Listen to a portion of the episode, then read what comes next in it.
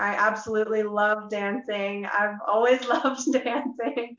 That is definitely part of my personal practice. And I feel like they all tie together because when you're using your body to create, you know, that's like an impulse flowing through your muscles and tendons and and it's resulting in this gesture that's coming out on a page or on canvas and to me, all of that ties in with dance and movement. So I do that regularly for fun.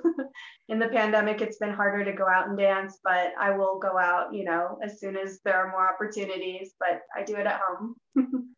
well, and yeah, and before you, you said that uh, in your creations, you put in a lot of uh, like personal emotions, for example. So if I mm-hmm. link that to dancing just now, uh, what kinds of emotions make you want to dance? Oh wow. I love I love to dance out so many different emotions. I will dance out joy and excitement and bursts of energy. I will dance out fury and rage and frustration.